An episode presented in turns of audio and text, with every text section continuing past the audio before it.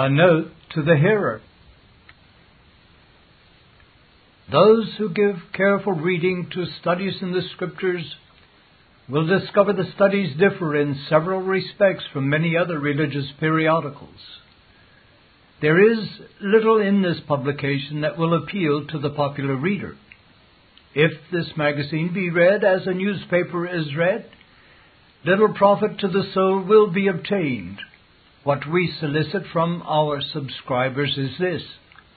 First, that before taking up any article herein, the reader will lift up his or her heart to God and earnestly ask Him for a spirit of discernment to recognize His truth and an open heart to receive it. Second, that to this end the reader will study each article with an open Bible before him, turning to each passage quoted to see whether or not the writer proves what he says by a Thus saith the Lord. And a third, that he reads slowly, critically, and thoughtfully what is presented in these pages. God has said in His Word, He that believeth shall not make haste. Isaiah 28:16. And if ever there was a time when his children needed to give special heed to this admonition, it is now. The children of God are infected with the spirit of the world, the mad rush which characterizes everything around us, the awful hustle and bustle of the ungodly as they rush headlong to eternal death, has affected the members of the household of faith, and few, if any of us, are free from it. One of our most urgent needs is to be delivered from this feverish spirit, for it is rapidly sapping the spiritual vitality of many of God's people. The irreverent speed at which the Holy Scriptures are read in the average pulpit, the rate at which sacred songs are commonly sung, the unholy manner in which many rush into the presence of the Most High God and gabble off the first words that come to their lips are so many examples of this infection. And alas, the same spirit possesses most of us when we read the Word of God and expositions of that Word. We earnestly ask our readers to make a prayerful study of the words stand, sit, wait, tarry, as they are found in Holy Writ. The title of this magazine implies that it is designed not for lazy people or for those who are so busily occupied with the things of this world that they have no time, in reality no heart, for the things of God. No, it is published for the benefit of those who are or who wish to become students of Scripture.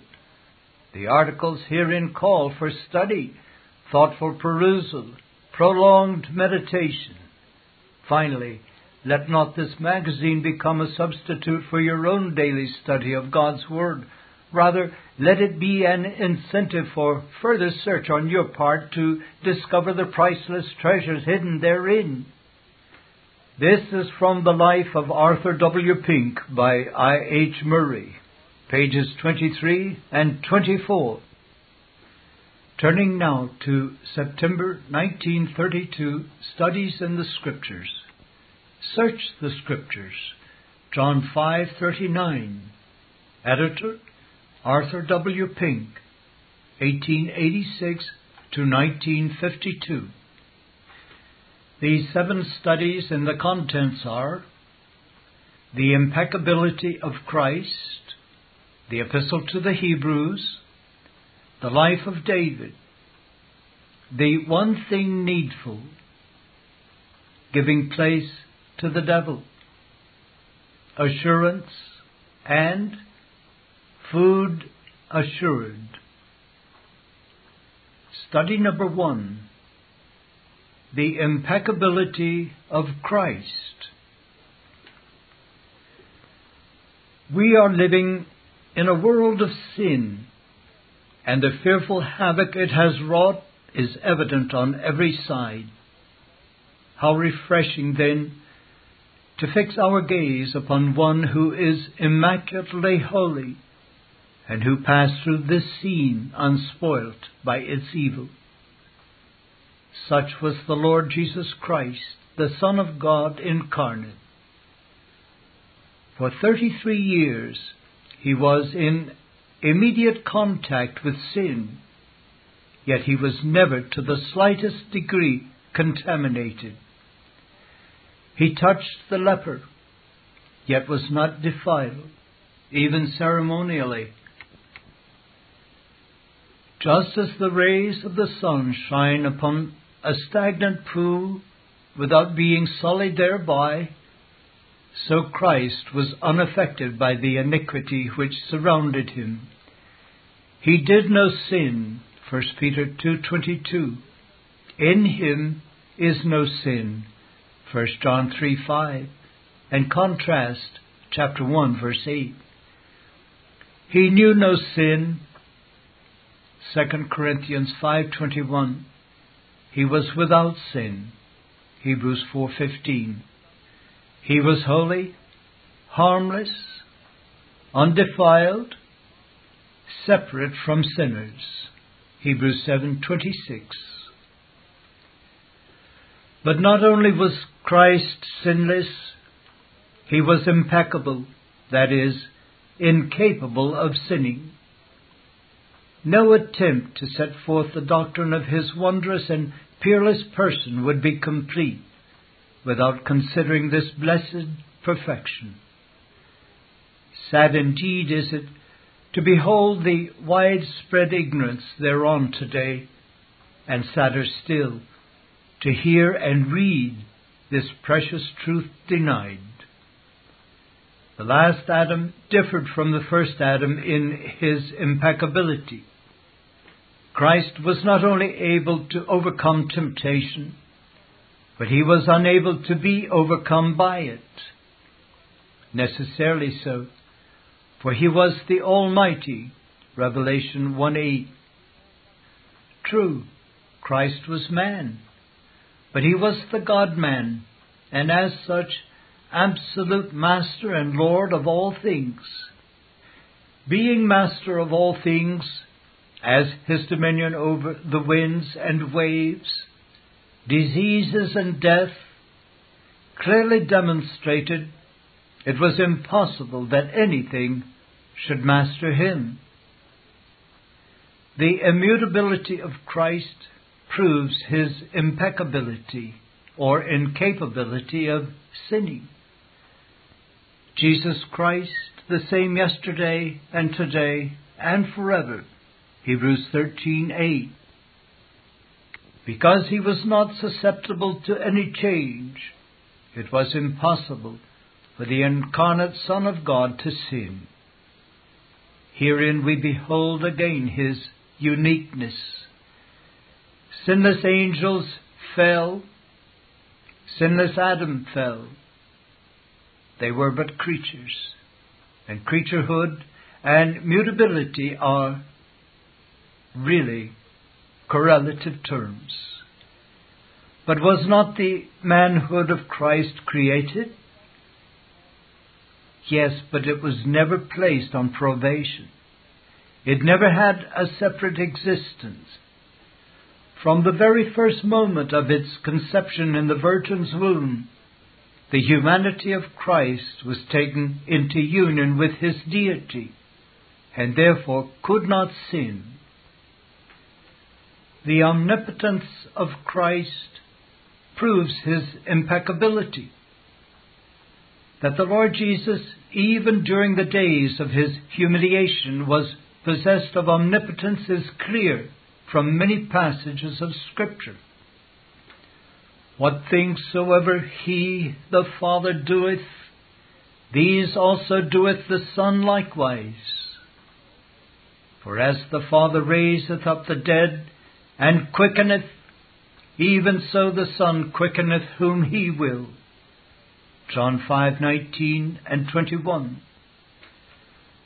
When we say that Christ possessed omnipotence during his earthly sojourn, we do not mean that he was so endowed by the Holy Spirit, but that he was essentially, inherently, personally omnipotent. Now, to speak of an omnipotent person yielding to sin is a contradiction in terms. All temptation to sin must proceed from a created being, and hence it is a finite power. But impossible is it for a finite power to overcome omnipotency. The constitution of Christ's person proves his impeccability. In him were united in a manner altogether incomprehensible to created intelligence the divine and the human natures. Now God cannot be tempted with evil. James 1:13. It is impossible for God to lie. Hebrews 6:18. And Christ was God manifest in the flesh. 1 Timothy 3:16. Emmanuel, God with us. Matthew 1:23. Personality centered not in his humanity. Christ was a divine person who had been made in the likeness of men. Philippians 2 7. Utterly impossible was it then for the God man to sin. To affirm the contrary is to be guilty of the most awful blasphemy. It is irreverent speculation to discuss what the human nature of Christ might have done if it had been alone. It never was alone. It never had a separate existence. From the first moment of its being, it was united to a divine person. It is objected to the truth of Christ's impeccability that it is inconsistent with his temptability. A person who cannot sin, it is argued, cannot be tempted to sin. As well might one reason that because an army cannot be defeated, it cannot be attacked. William Shedd said, Temptability depends upon the constitutional susceptibility, while impeccability depends upon the will. So far as his natural susceptibility, both physical and mental, was concerned, Jesus Christ was open to all forms of human temptation, excepting those that spring out of lust or corruption of nature. But his peccability or the possibility of being overcome by these temptations would depend upon the amount of voluntary resistance which he was able to bring to bear against them. Those temptations were very strong. But if the self determination of his holy will was stronger than they, then they could not induce him to sin, and he would be impeccable and yet plainly he would be temptable. Unquote. Probably there were many reasons why God ordained that His incarnate Son should be tempted by men, by the devil, by circumstances. One of these was to demonstrate His impeccability. Throw a lighted match into a barrel of gunpowder and there will be an explosion. Throw it into a barrel of water, and the match will be quenched. This, in a very crude way, may be taken to illustrate the difference between Satan's tempting us and his tempting of the God man. In us, there is that which is susceptible to his fiery darts. But the Holy One could say, The Prince of this world cometh and hath nothing in me. John 14:30. The Lord Jesus was exposed to a far more severe testing and trying than the first Adam was in order to make manifest his mighty power of resistance. We have not an high priest which cannot be touched with the feeling of our infirmities, but was in all points tempted like as we are, without sin. Hebrews 4:15.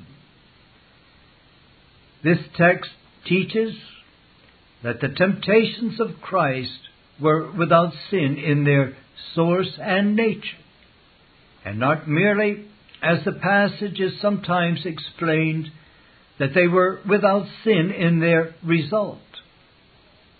The meaning is not that our Lord was tempted in every respect exactly as fallen man is, by inward lust as well as by other temptations, only he did not outwardly yield to any temptation, but that he was tempted in every way that man is, excepting by that class of temptations that are sinful, because originating in evil and forbidden desire. To quote again from William Shedd, the fact that Christ was almighty and victorious in his resistance does not unfit him to be an example for imitation to a weak and sorely tempted believer.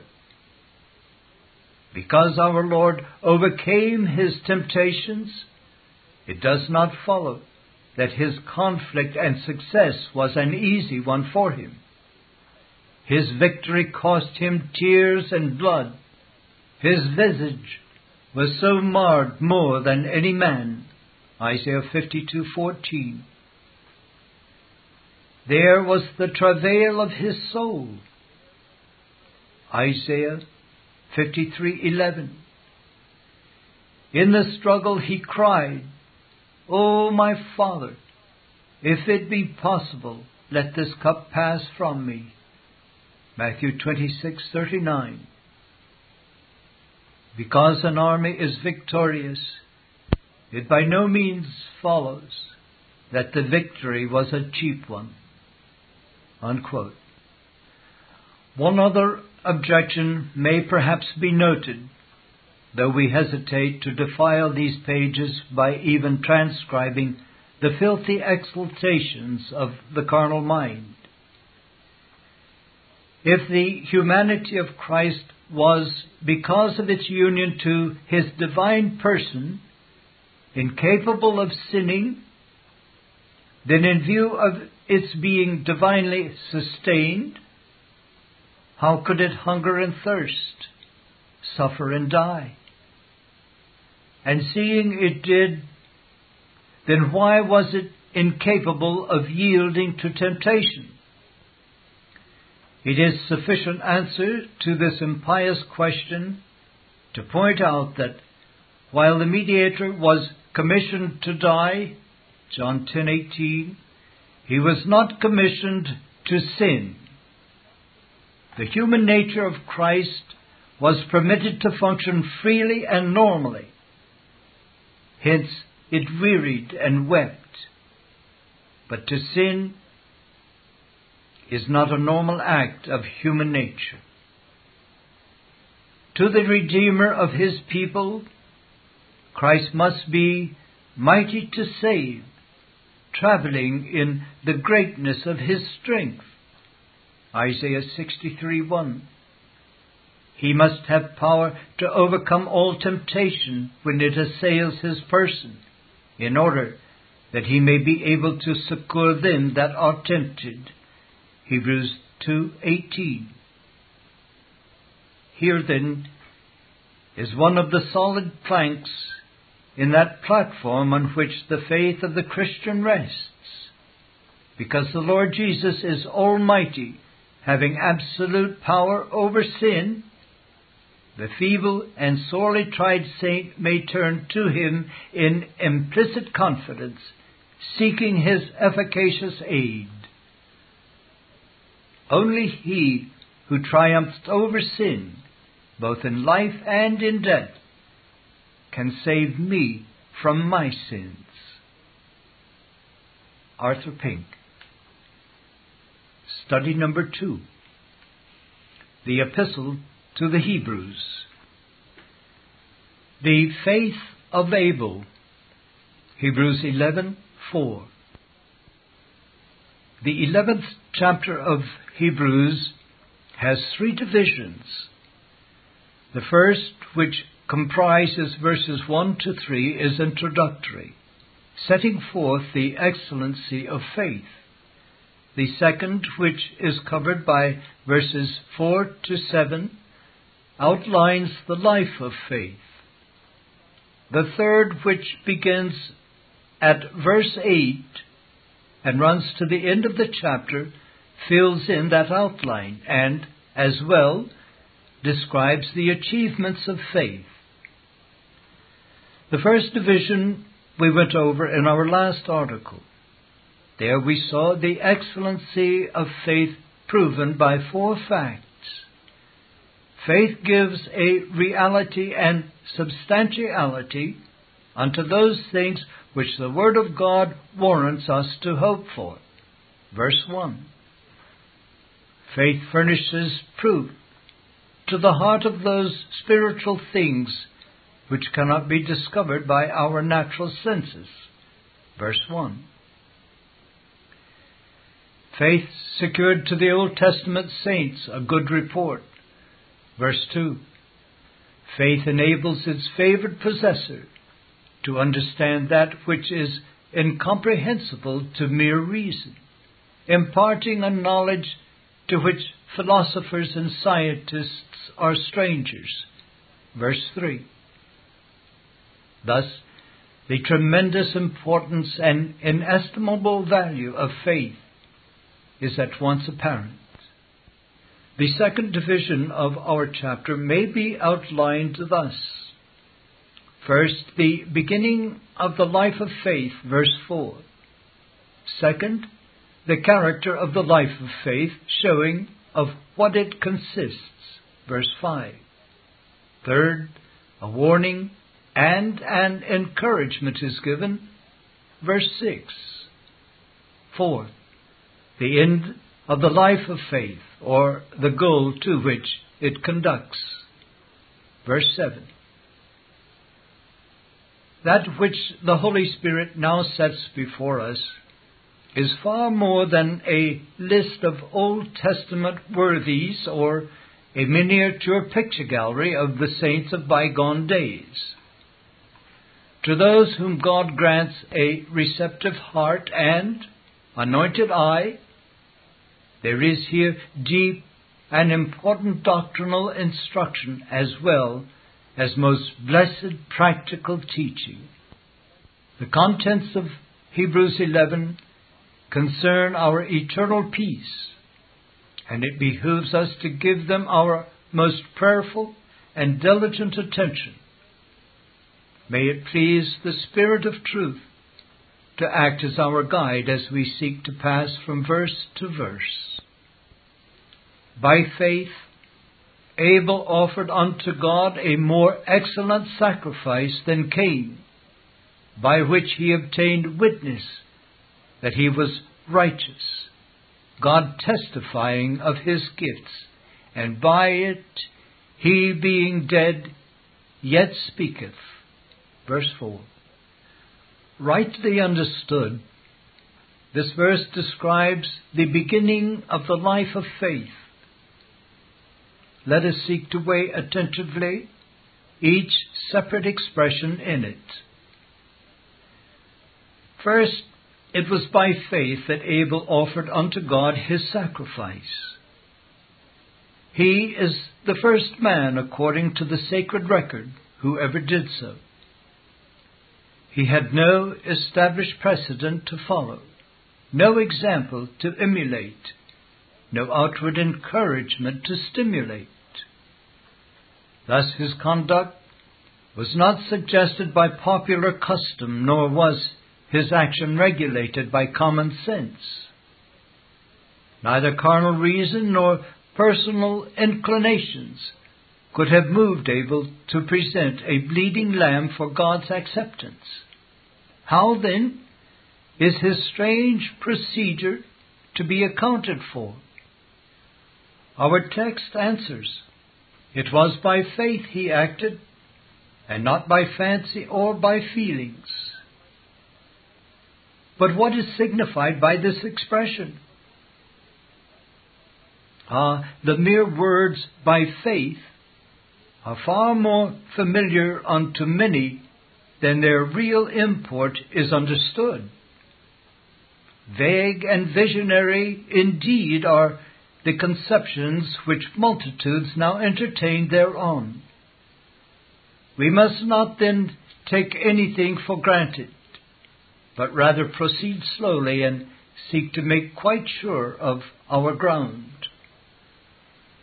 The one scripture which, perhaps more than any other, unlocks for us the meaning of the by faith, which is found so frequently in Hebrews 11, is Romans 10:17.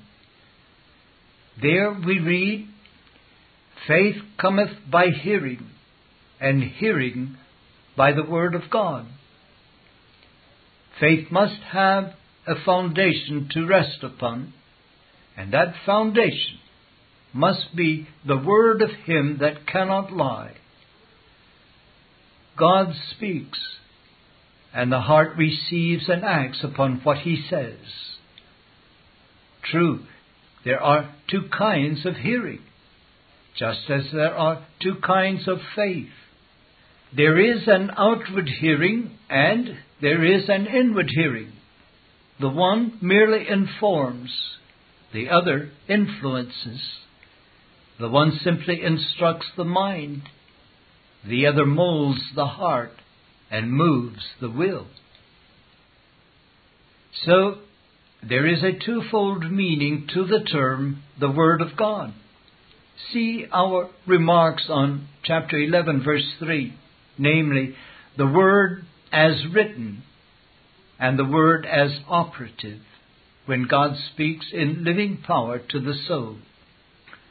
Hence, there is a twofold faith the one which is merely an intellectual assenting to what God has revealed, and that which is a vital and supernatural principle of action, which worketh by love. Galatians 5 6. Now we need hardly say that it is the second of these which is in view here in Hebrews 11:4 and throughout the chapter. But let us move carefully, step by step. It was by faith that Abel offered unto God his acceptable sacrifice. And as Romans 10:17 declares, faith cometh by hearing, and hearing by the word of God. It therefore follows that God had definitely revealed his will, that Abel believed that revelation, and that he acted accordingly. Now, in Old Testament times, God spake to men sometimes directly, sometimes through others. In this instance, we believe the reference is to what God had said to Adam and Eve, and which they had communicated to Cain and Abel. By turning back to Genesis 3, we discover what the Lord said to their parents. Unto the woman he said, I will greatly multiply thy sorrow and thy conception. In sorrow thou shalt bring forth children, and thy desire shall be to thy husband, and he shall rule over thee. And unto Adam he said, Because thou hast hearkened unto the voice of thy wife, and hast eaten of the tree of which I commanded thee, saying, Thou shalt not eat of it, cursed is the ground for thy sake. In sorrow shalt thou eat of it all the days of thy life. Thorns also and thistles shall it bring forth to thee, and thou shalt eat the herb of the field. In the sweat of thy face shalt thou eat bread, till thou return unto the ground, for out of it wast thou taken. For dust thou art, and unto dust shalt thou return. Genesis 3:16 to 19. But further, unto Adam also and to his wife did the Lord God make coats of skins and clothed them. Verse 21. Here the Lord spoke to Adam and Eve by action. Four things were clearly intimated. First, that in order for a sinner to stand before the thrice holy God, he needed a covering. Second, that that which was of human manufacture, chapter 3, verse 7, was worthless. Third, that God Himself must provide the requisite covering. Fourth, that the necessary covering could only be obtained by death, by bloodshedding. In Genesis 3:15 and 21, we have the first gospel sermon which was ever preached on this earth, and that by the Lord Himself. Life must come out of death. Cain and Abel and the whole human race sinned in Adam. Romans 5:12, 18 and 19.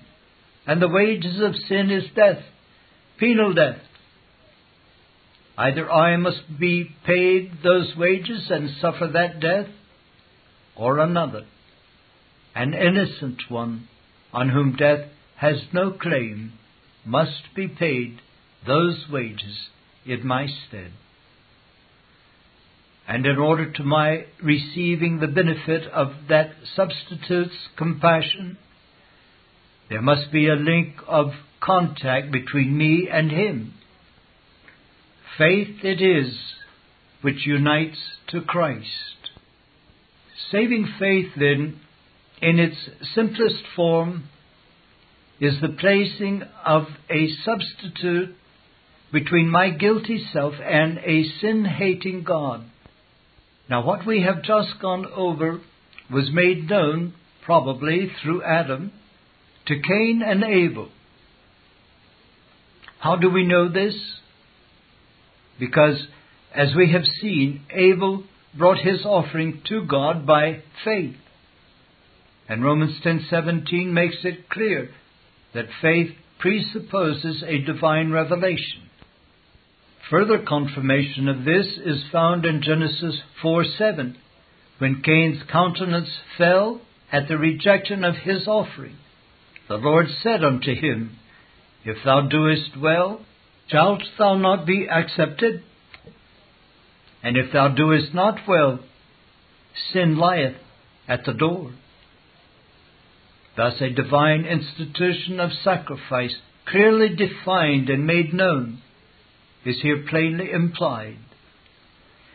It was as though God had said to Cain, Did I promise to accept any other offering than which conformed to my prescription? By faith, Abel offered unto God a more excellent sacrifice than Cain. Three things here claim our attention. The spring of Abel's action, faith.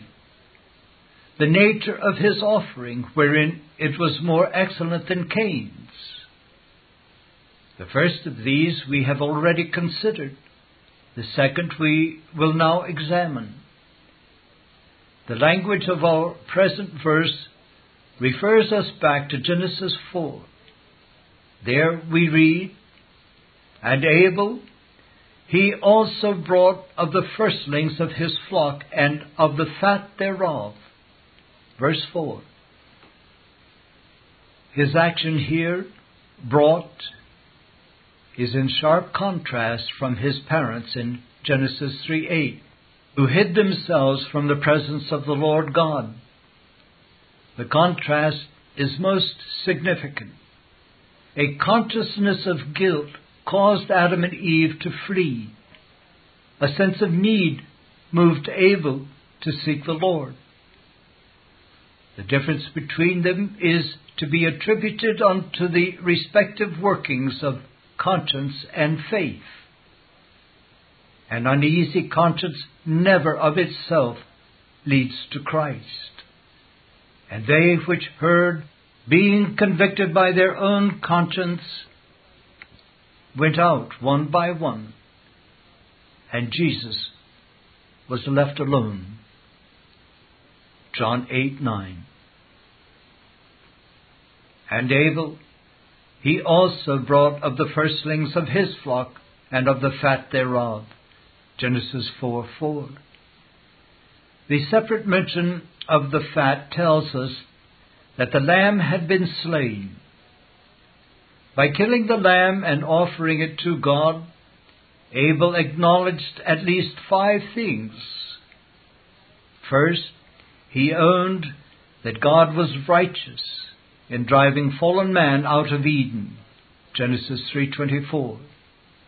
Second, he owned that he was a guilty sinner and that death was his just due. Third, he owned that God was holy and must punish sin. Fourth, he owned that God was merciful and willing to accept the death of an innocent substitute in his place. Fifth, he owned that he looked for acceptance with God in Christ, the Lamb. Therefore did he, by faith, place the blood of the firstlings of his flock, type of him who is the firstborn or head of every creature, Colossians 1.15, between his sins and the avenging justice of God. Here then is where the life of faith begins. There must first be a bowing unto the righteous verdict of the divine judge that I am a sinner, a transgressor of his holy law, and therefore justly under its curse or death sentence. No excuses have I to offer, no merits have I to plead, no mitigation of the sentence can I fairly ask for. My best performances are only filthy rags in the sight of Him who knows that they were wrought out of self love and to promote self interests rather than for His glory. I can but plead guilty and hide my face for very shame. But as the gospel of His grace is applied to my stricken conscience by the power of the Spirit, hope revives. As He makes known to me the amazing fact that the Lamb of God died so that all who bow to God's verdict own themselves as lost and hate themselves for their sins might live. And then faith stretches forth a trembling hand and lays hold of the Redeemer, and the criminal is pardoned and accepted by God. Having pondered the character of Abel's sacrifice, let us now consider wherein it was more excellent than Cain's. In Genesis 4 3, we read, Cain brought of the fruit of the ground an offering unto the Lord. Cain was no infidel, for he owned the existence of God, nor was he irreligious, for he came before him as a worshipper. But he refused to conform to the divine appointment. By carefully noting the nature of his offering, we may observe four things. First, it was a bloodless one, and without shedding of blood is no remission. Hebrews 9:22. Second, it was merely the fruit of his toils, the product of his labors. Third, he deliberately ignored the sentence of God in Genesis 3:17. Cursed is the ground. Fourth, he despised the grace made known in Genesis 3:21. Thus in Cain we behold the first hypocrite. He refused to comply with the revealed will of God, yet cloaked his rebellion by coming before him as a worshipper. He would not obey the divine appointment, yet brought an offering to the Lord. He believed not that his case was so desperate that death was his due and could only be escaped by another suffering it in his stead. Yet he sought to approach unto the Lord and patronize him. This is the way of Cain spoken of by Jude, verse 11. It is the way of self will, of unbelief, of disobedience, and of religious hypocrisy. What a contrast from Abel. Thus we see how there was a striking foreshadowment from the beginning of human history that the church on earth is a mixed assembly made up of wheat and tares. Cain and Abel stand before us of human history that the church on earth is a mixed assembly made up of wheat and tares. Cain and Abel stand before us as two representative men. They head the two and the only two classes which are to be found in the religious world. They typified, respectively, the two sections of Christendom. Cain the elder, who is mentioned first in Genesis 4, and therefore represents the prominent section, sets forth that vast company who honor God with their lips but whose hearts are far from Him, who think to pay God a compliment, but who refuse to meet His requirements, who pose as worshippers, but live to please themselves. Abel, on the other hand, hated by Cain, foreshadowed that little flock, the members of which are brought to feel their sinnerhood, bow to God's will, comply with his commandments, fly to Christ for refuge, and are accepted by God. Most solemnly, too, do Cain and Abel furnish us with a striking example of the sovereignty of divine grace.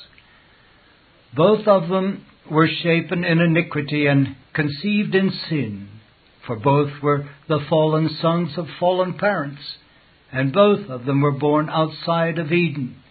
Yet one was of that wicked one, 1 John 3:12, while the other was one of God's elect. Marvelously and most blessedly may we here behold the fact that sovereign grace is no respecter of persons, but passes by to human ideas the most likely and pitches upon the unlikely. Being the younger of the two, Abel was inferior in dignity. God himself said to Cain, Thou shalt rule over him. Genesis 4 7. But spiritual blessings do not follow the order of external privileges. Shem is preferred before Japheth. Genesis 5:32, 10:2 and 21. Isaac before Ishmael. Jacob before Esau. By a divinely given and divinely wrought faith, Abel offered unto God a more excellent sacrifice than Cain. The superiority of Abel's worship may perhaps be set forth thus. First, it was offered in obedience to God's revealed will. This lies at the very foundation of all actions which are acceptable unto God. Nothing can be pleasing unto him except that which he has stipulated. Everything else is will worship. Colossians 2:23. Second, it was offered by faith. This tells us that there was something more than the mere performance of an outward duty. only that is approved of God which proceeds from the living principle of faith, kindled in the heart by the Holy Spirit. True obedience and faith are never apart. Therefore we read of the obedience of faith, Romans 1 5. Yet, though inseparable, they are distinguishable in thought. Faith respects the word of promise, obedience, the word of command. For promises and precepts go hand in hand. We act in obedience when the commandment is uppermost in our minds and hearts, which puts us to the performing of duties.